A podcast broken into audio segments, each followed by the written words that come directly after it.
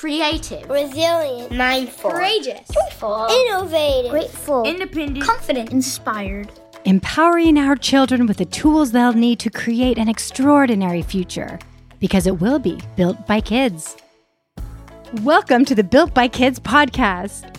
Being that it's nearing the end of August 2020, and students and families all over the world are preparing to begin an unprecedented school year, punctuated by COVID-19, with the majority of children learning remotely, we have been busy doing all we can to set our rising third grader up for an A-plus school year. That includes upgrades to his physical workspace, strengthening of his mental and emotional stamina, and of course, enhanced control over his technology. That's where today's guest, Sarah Kimmel, comes in. Sarah is a certified IT manager, family tech expert, and digital parenting coach who spends her days helping families understand and manage the technology in their home.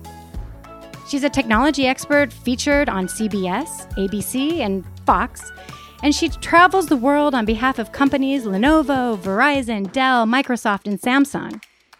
She consults with parents from coast to coast on how to manage their children in this digital world, and she's here with us today to help us all set our future makers up for the success they deserve. So let's get to it.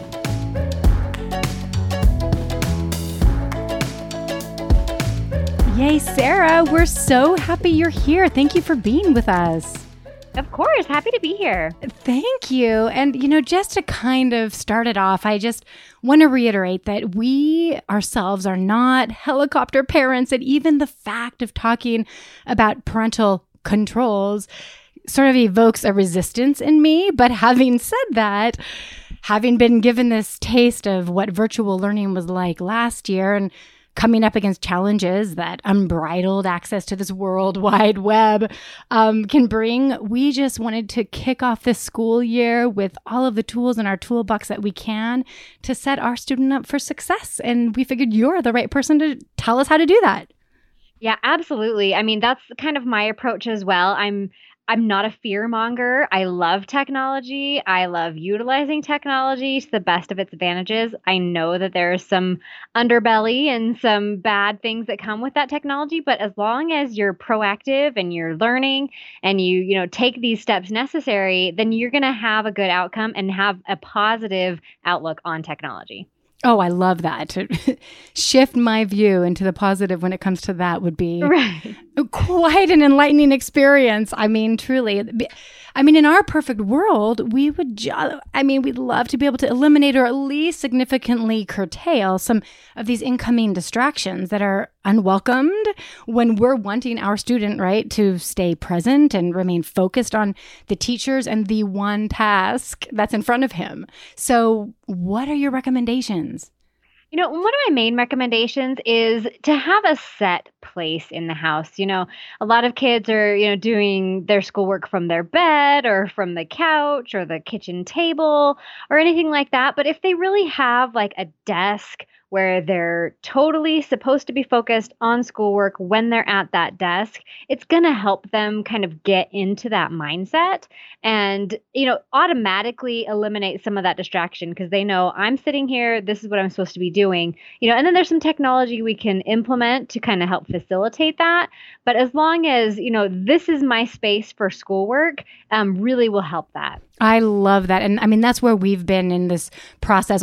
Our son starts on the 1st, so in a few days here, but September 1st. But yeah, I mean, so organizing his space and decorating it. And we've been busy making our own desk organizers and clocks and all of that for the room. So it's really his space. And so, yeah, we're on the same page there. And for all the listeners, all of those printables and other tips that we've created at Built by Kids will also be on the link, which we'll share here now. It's builtbykids.com/remote learning. You'll find the podcast and all of the notes and all of that. But sorry for the interlude. No, perfect. No, of course. Absolutely. And Sarah, that's a great, that point there, because last semester it was tough because we'd find our son, he'd still want to be in bed with the computer or under his desk or all the different places, and he was slouching and just not maybe present and not in the best, giving himself the best opportunity to take in. Sports are a big favorite of his, which of course we love that creativity. And I'm a firm believer that even a standing desk and a wobble pillow cushion and all of that is so important. So it's hard for us to confine to a desk. Right. Yeah. But like you said, you know, a standing desk or something that can convert, you know, from standing to sitting, you know, at least they're having a comfortable experience. You don't want them to be uncomfortable, but, you know, at least just a specific space where if I am here, I am doing schoolwork. And then, you know, if he wants to game on his laptop or anything later, you know, maybe bring that into the kitchen or, you know, take that away from that space, so that, you know, this space is dedicated to schoolwork. And I would also even say, you know, getting a mouse, you know, some of those peripherals, a second monitor. I know some people are like, really, does my kid need a second monitor? But it will really help them be able to focus because, you know, maybe they can have some schoolwork on one side and then the teacher on the other monitor. And it really can help them, you know, it helps us be more productive when we have multiple screens. It also will help the kids do that as well. That is, we've never even considered that. Thank you. Right, and so if there's like maybe a Zoom conversation on one, and then the teacher is discussing what they're working on, then that can be on another screen. Exactly. Okay. Yeah, that sounds interesting. I've in a previous job, I think I had two screens before, and I remember it working out really well. But yeah, I haven't considered that for this. Well, and from a hardware perspective, our personal experience is that our son is on a laptop. It's technically, what is it, a Google Chrome Pixelbook or what have you, which is maybe not the ideal platform. So can we talk about that a bit? Do you have... Oh, for sure. Please. So a Chromebook, yeah, especially for elementary kids, a Chromebook is just fine. You know, you can connect an additional monitor to the Chromebook, and it's going to have basically everything they need. I would say as they get into more junior high and high school is when we should definitely be talking about getting them an actual laptop. You know, a lot of the programs that they're going to need for different classes won't be able to be installed on a Chromebook because, you know, a Chromebook is basically access to the internet. It's like your phone. So if it doesn't have access to the internet or, you know, it doesn't have the apps that you need, then it's not going to be super beneficial because it doesn't have a lot of hard drive space to save anything. Everything that's saved is on the internet or in the cloud. So that's where the limitations of the Chromebook are going to be. But, you know, there are great Chromebooks. And like I said, for elementary, I totally recommend having a Chromebook because they're inexpensive and, you know, easy to use. But, you know, like I said, as you get older, they're going to want to have that laptop with them through college and things like that. So it's time to step up the game a little bit and get them a little something more robust. Yeah. And we've actually kind of already run into that a bit with different programs that just aren't quite compatible with the Chromebook that he's on. Do you have a recommendation between PC or Mac? Or you kind of flow right? You flow between them both. Obviously, with your line of work, you kind of need to know both platforms. But do you have a preference? Yeah. So with the line of work, I don't know if your listeners know, I am an IT manager by trade. So I've been in IT for over 17 years. I am firmly in the PC camp. I do not like Apple products at all, but that's more of a personal preference, but especially for kids, a PC is going to be a lot easier to monitor and manage and control. And a PC will also be a lot more affordable. A lot of people that have problems with PCs are trying to compare, you know, the cheapest, you know, yuckiest PC that you can buy with a Mac, which doesn't come in a lot of flavors. Their only flavor is expensive. So right. If you go up a notch and get a laptop that is the same, you know, specs and quality as, like, you know, for the same amount that you would pay for a Mac, you're going to have that same level of quality. And it's not necessarily that a Mac is better. It's just that there's not a different flavor of Mac, and you're trying to compare, you know, a suite at the Bellagio with the Motel 6.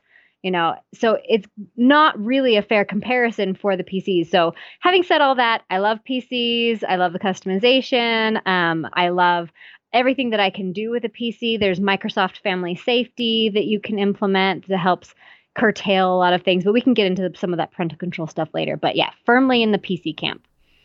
Oh, interesting. We also, one thing with the Pixelbook, he likes that it's a touchscreen. Mm-hmm. And unlike, we're actually both on AirBooks, so we don't have that. But he's now used to touchscreen. If he actually has some games on there, he can do that. I know some people have used the Surface as well as an iPad for some of these things. But yeah, so if we're looking at PCs and looking at more of the premium PCs or the ones that would maybe match up similar to a Mac, what would we be looking at there? Or also the ones that would be more along the similar cost of the Pixelbook, but PC based. Yeah. So what's interesting is that most PC manufacturers actually have names for their different kind of line of products.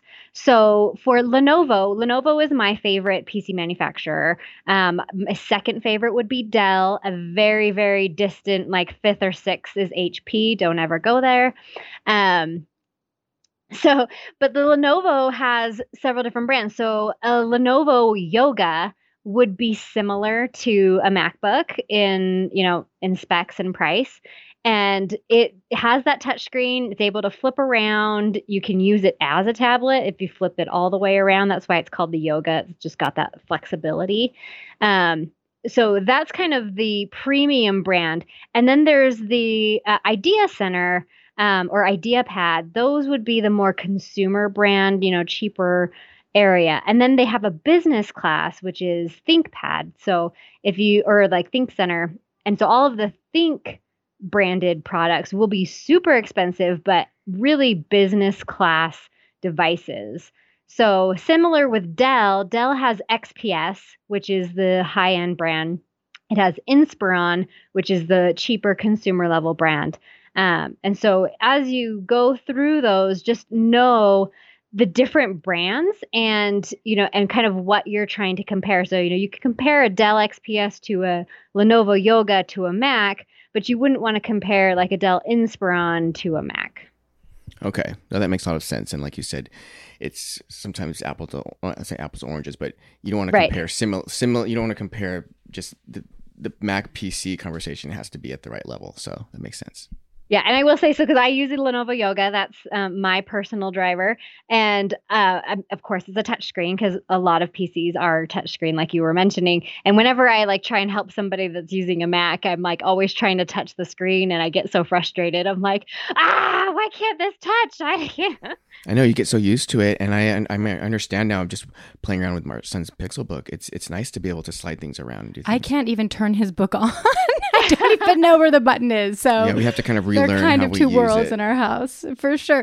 But so the student has an amazing piece of technology, a Pixelbook or what have you in front of them. What do we do to eliminate distractions while they're in school?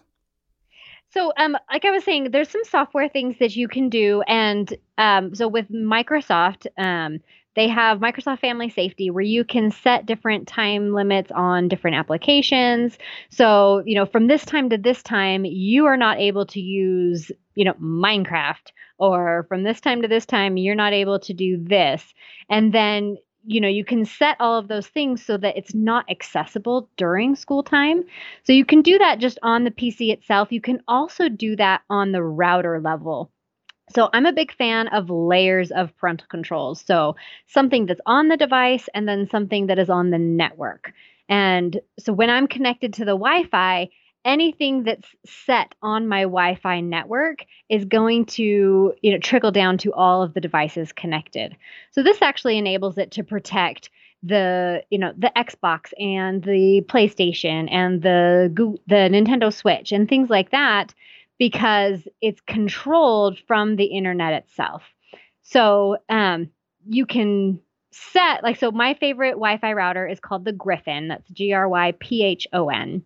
And what I really love about the Gryphon is that they understand the networking component, which was a huge thing for me because all of the Wi-Fi routers or the different, tools that I would try to implement on my network would slow my network down considerably. And, for someone in IT, that's completely unacceptable. I have to have a fast network on my home. So the Gryphon was the first one that I really found got the parental control component right, and they got the networking component right. And so it's a really happy marriage between the two of them. And so I can assign different devices on my network to different people. So, the Nintendo Switch is assigned to my son, and this Nintendo is assigned to my daughter, and, and their devices are assigned to themselves so that I can both filter content so that they're not able to browse, something I consider inappropriate. And there's different levels you can set for each person.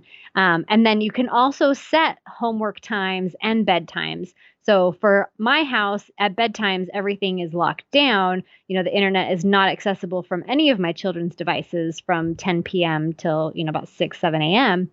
But you can also set a homework time, which will let it, have certain things inaccessible during time when they're supposed to be doing schoolwork. This is an absolute dream. So with that, though, my one fear becomes trying to mitigate his exposure to everything. Is that turning me into a slave of even more technology with extra pings and notifications and all of that? Or is it set and go? Yeah, most of it is set and go. I will check in on things from time to time, and it'll really just help facilitate conversations, because I'm a huge fan of just not letting the technology do its job, because technology does fail, and it fails all the time. So, and that's why I said literally layers, because if one layer fails, then, you've got a couple more layers to back it up, but nothing is going to be infallible. So your children will come across things that you consider inappropriate. And it's important to have those conversations of, what are you going to do when this happens? And kind of go from there. So you are getting some notifications. You can definitely set those levels. So, if you don't care if they're doing such and such and such, you don't need to be pinged all day for that. But, if you want to be notified for something, really, really bad, then you can set that so that you're at least notified for those situations, and then you can go deal with them. Oh, that's very helpful. With the network level with the Gryphon, can you block certain applications, or is it more just an overall cutting, limiting access to the internet? Yeah, no, you can block specific applications per person. So, like I said, I assign all of my son's devices to him, and he is not allowed to play this specific game. So I can block that for him on all of his devices, but I can open it up for me. So if I don't want my kids on Twitter, which I don't, I can still have Twitter for myself on my devices, but they won't be able to access Twitter from any of their devices. Okay. Yeah. Sorry, I missed that before. That makes sense. And you also mentioned the Microsoft family sharing, it's called, or family safety? Yeah. Microsoft Family Safety. That one's completely free. Well, the Gryphon, the monitoring and management is free, but the router itself is not. And the router, I'm sorry. Do you use the tower with that, or one of the other ones? Yes, yeah. So the tower is the one that I have. But if you have a larger house, you can get a tower and a couple of the smaller guardians to make sure you cover it. It is a mesh system, so you can, mix and match or get multiple towers for your house if you have, the square footage. I have a 2,000 square foot house, and the router's kind of in a central location, so I only need one. But as your house gets bigger, you'd want to, add on to that. Okay. And going back to the Microsoft Family Safety, you said, is that baked into Microsoft already, or do you have to purchase that? Yeah, no, totally free. It's baked into Microsoft. You just have to do a little configuring. So you have to have your own Microsoft account, and your child has to have a Microsoft account. And so then you assign, your child to you as, and then you can manage their account. So when they log into the PC, they'll log in as themselves and have all these restrictions. But if you log into their PC, then you don't have those same restrictions. Okay. And I like having, that's not, third party, that it's, it works right with the OS right there. Yeah. It's baked in. Yep. Okay. And is there something, I know there was another a piece of software that you mentioned as well. So for moving on to the software, where are you with that? Yeah, so there's a couple things that I recommend for on-device, and so this kind of moving more away from like the Chromebook to like a phone or a tablet. So there's two things that I really love for the phone, and that's Boomerang parental controls. And so Boomerang is going to allow you to set, app time limits, very, very granular and specific. With the Gryphon, you're going to have kind of more of a broad limit. But with the app itself, you can limit it from your phone. And so what I like about that is really easy for me to open up additional time. So, my daughter runs out of time on her phone. It completely closes down the phone except for certain apps that I set to be always allowed. So, her way to communicate with me, she uses her texting app to communicate with her friends and then uses Facebook Messenger to communicate with me. And so if I always allow Facebook Messenger, I know she's not like texting her friends all night long. So it kind of is a balance there. But Boomerang parental controls really helps you get that granular app specific, monitoring and control.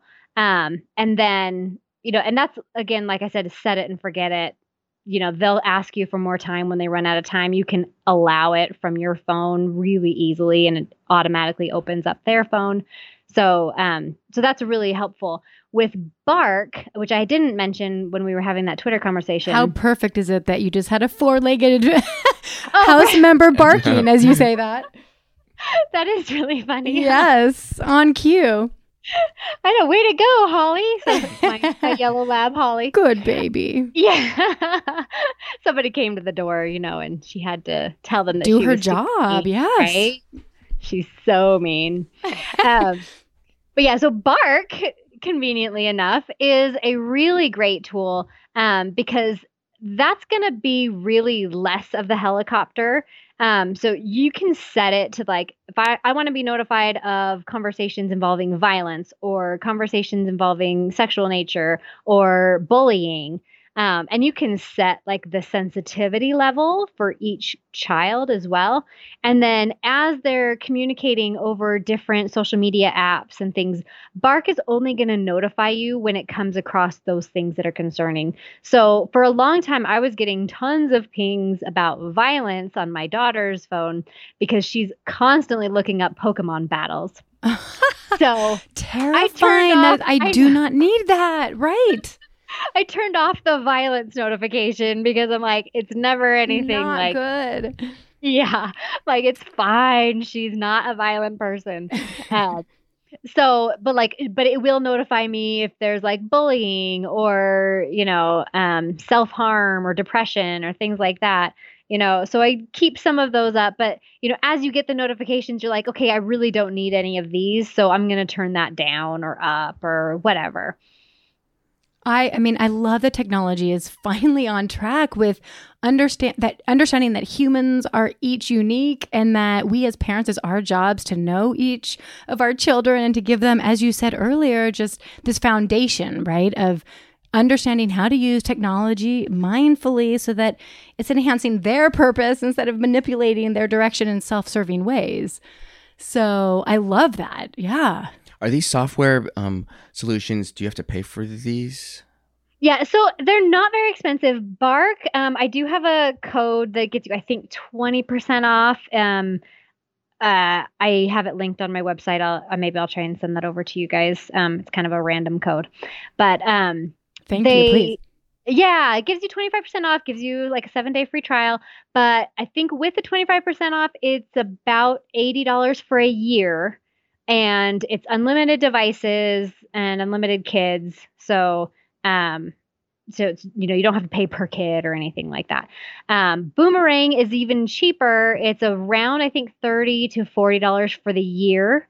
And again, that's, unlimited kids and devices. So. And I'm sorry, Sarah, because this is not my forte, but so do you need, do you use both Boomerang and Bark together? Are they layered? I actually do. Yeah. Okay. Like I was talking about layers. So with Boomerang, like I said, it gives me that really granular app control, which I love.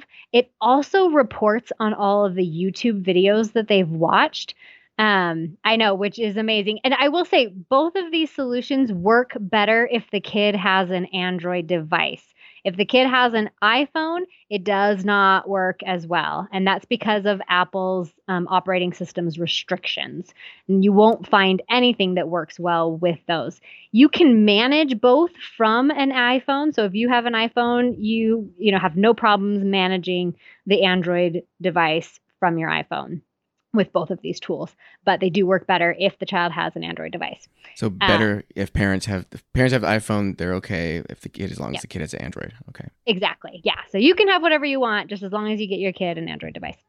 And so, like I said, so the YouTube reporting will only work on an Android device, which I love, because I can go at any time, look at everything my daughter has watched on YouTube. I can click on it. It'll bring up the video so I can see what it was. You know, like I said, I don't check it all the time and I'm not getting notified, but I can go into those reports and see that data if I wanted to. Right. Or if something came up in conversation that alerted you to need to go back and do some research. That's great. Does it also do Google searches? Yes. So with Boomerang, it'll also do Google search. Bark will also notify you on Google searches, but Bark doesn't have reporting like Boomerang does. Bark is only going to notify me if something is concerning.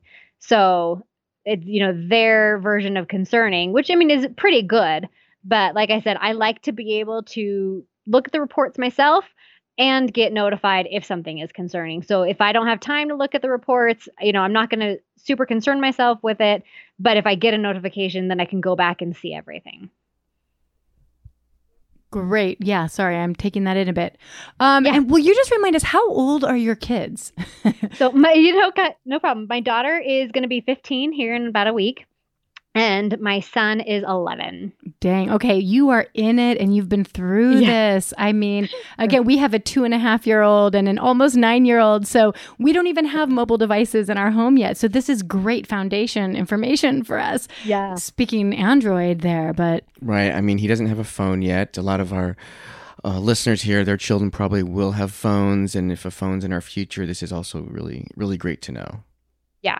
And like, it's a good, like, I recommend if they really want an iPhone, you know, when they're like 16 and you're starting to loosen the reins a little bit, because I'm a big fan of allowing access as they grow. So, you know, when they first get their first device, it's super, super locked down. It's only got these specific apps and they can only do this and that. But, you know, as they grow, as they become 13, they can have, you know, some social media and, you know, continue to grow and grow and grow. By 16, I'm going to be pretty much hands off for the most part, you know, because at that point, you're hoping that you've taught them well enough that when they're 18, they're going to be able to manage it on their own. Right. And you know your child. I mean, if for some reason your son doesn't, you know, live up to what your daughter did in his development, then maybe you hold on to that a bit longer. Exactly. So at that point, I would probably get, you know, if they wanted an iPhone, I would let them have an iPhone. But until then, you know, until I'm ready to let go of a lot of, you know, tools, I'm not going to get them an iPhone. Now that makes a lot of sense. We've been discussing recently gaming.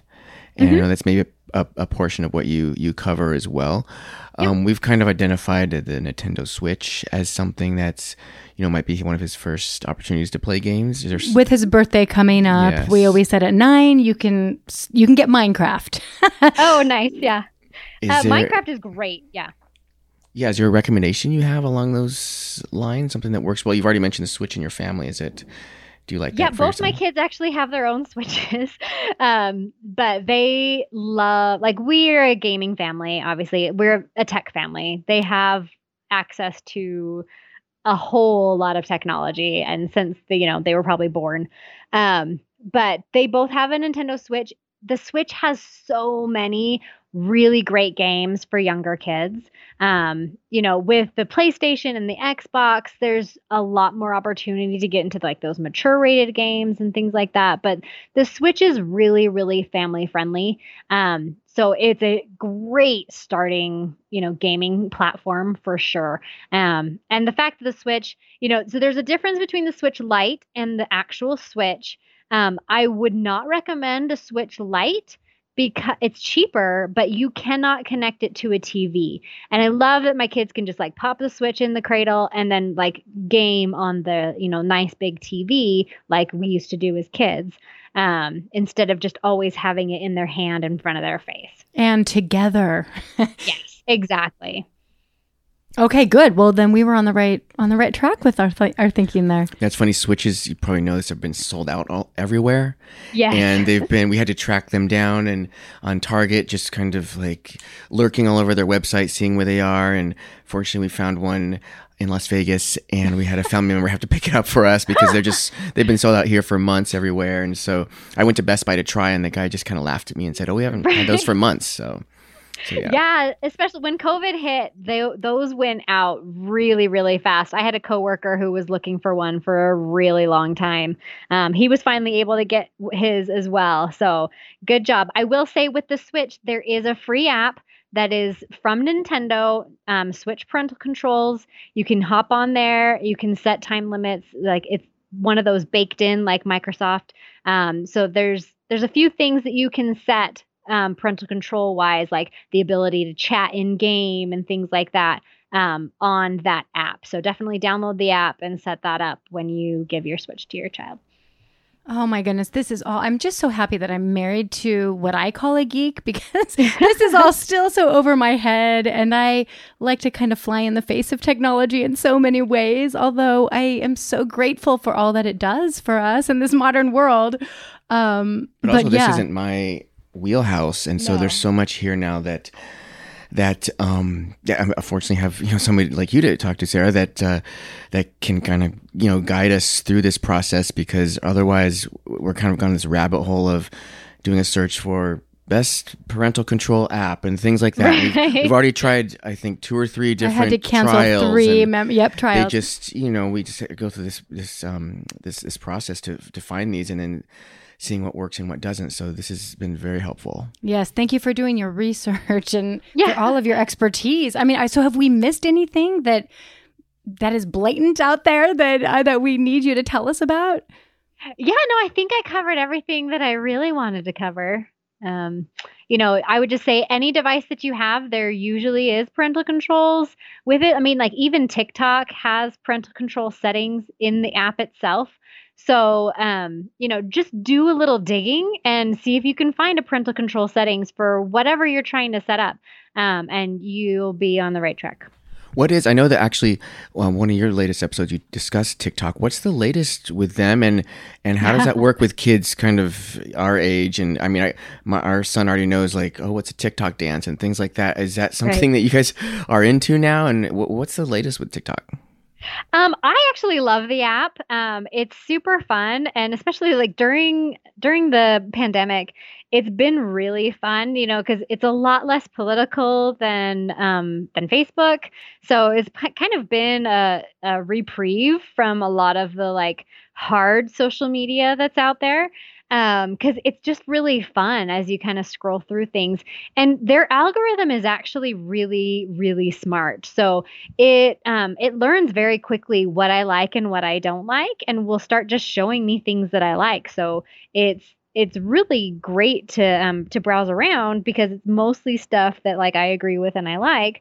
The interesting part of that is Instagram just last week released Reels, which I'm not sure if you checked out a little bit, but Reels is exactly TikTok. It works the same as TikTok. It has a lot of the same videos as TikTok. I've uploaded several of my TikToks to Instagram Reels.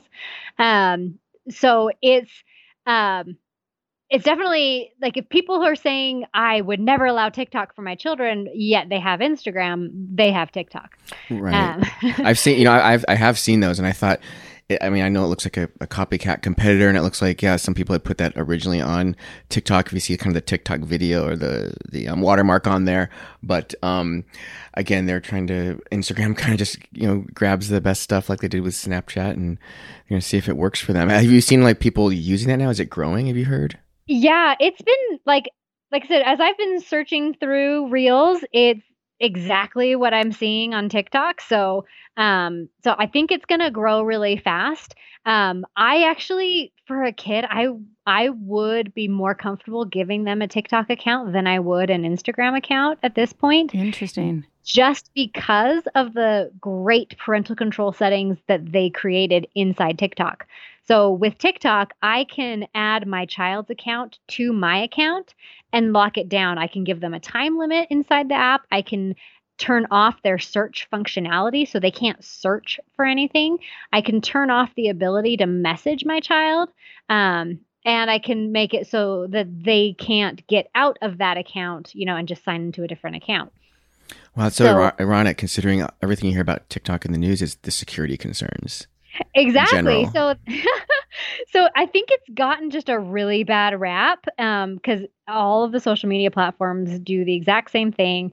I mean, what it's gotten a bad rap for is that their servers are in China, and that's just where it came from. So that's where their servers are. So people are like, oh, we're giving our data over to the Chinese government. Like, if they want to see me do a stupid dance, sure. Right. I'm happy to send it. Wow, this has been so helpful, Sarah. Thank you so much. Yeah, I mean, I for sure feel better equipped and a little less stressed for this coming year. We can just take on technology and set all of our students up for the success they deserve. And yes. So where again can people, connect with you? Oh, sure. On all social media platforms, I'm just at Family Tech. And then on the web, I am familytechzone.com. Awesome, Sarah. Thank you so much. Thank you so much. Oh, and I'll just do a quick little plug for my podcast as well as it's Family Tech Talk. So if you want to do a little search on your podcast app for Family Tech Talk, I am there as well.